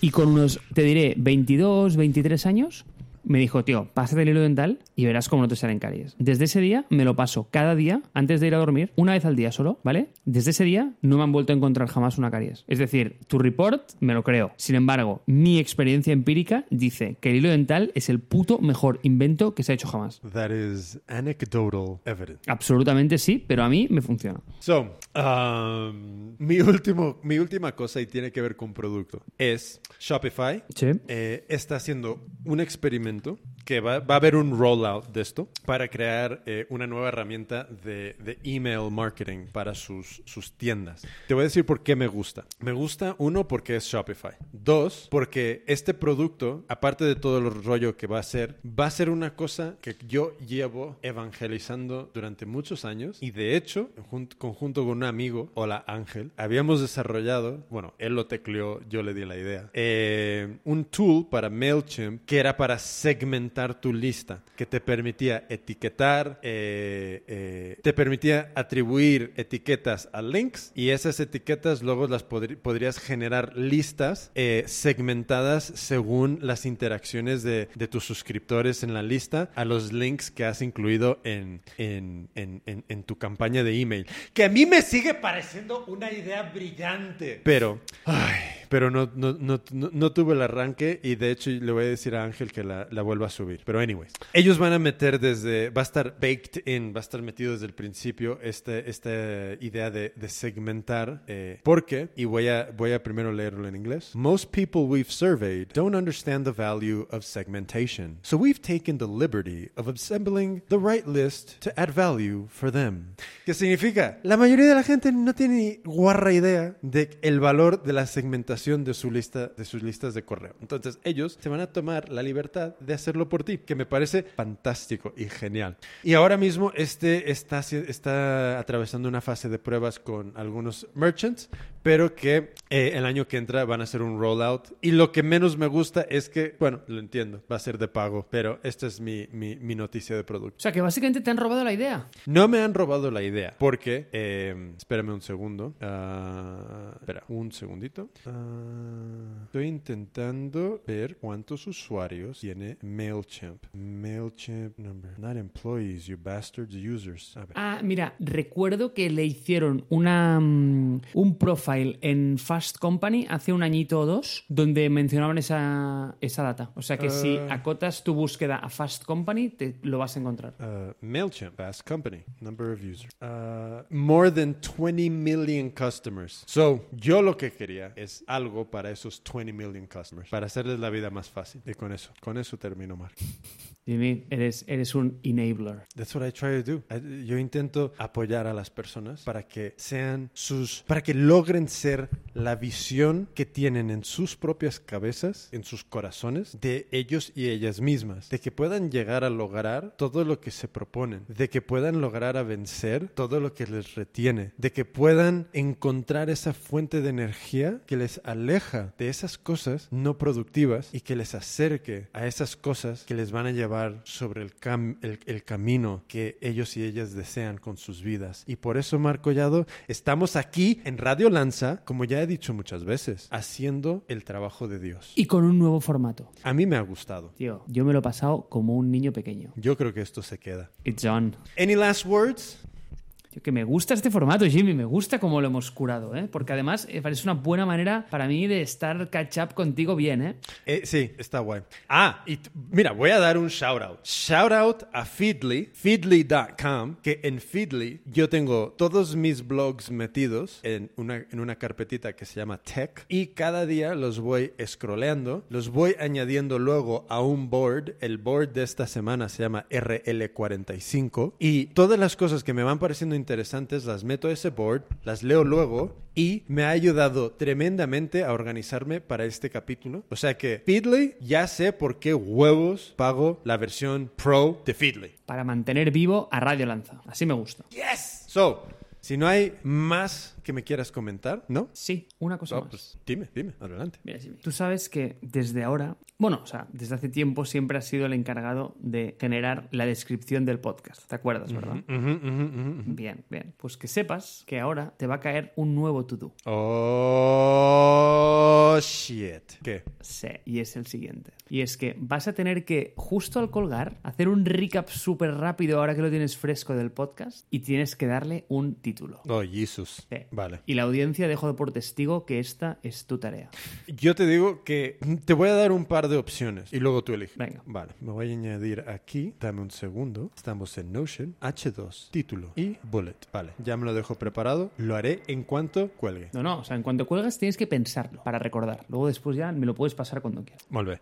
So, con eso Venga, dicho, Diego. Marco Collado ha sido otro cacho de horas que no cambiaría por nada. Han sido iluminadoras, han sido entretenidas, han sido divertidas, han salido muchas ideas, muchas preguntas. Seguramente que en más de una ocasión, tanto tú como yo hemos dicho barbaridades sin fundamento. Obvio. Pero para eso estamos. To talk shit and have a good time, baby. Entonces, si nos has escuchado hasta aquí, muchas gracias. Yo me alegro, Mark se alegra. Y nos vamos a ver en la próxima, en ese siguiente capítulo de Radio Lanza, donde te traeremos lo más fresh, lo más suculento, lo más crunchy del internet y de las noticias del mundo tech y de vez en cuando de estupideces de boxeo. Yo he sido Jimmy Flores, mi amigunchi ha sido Marco Collado.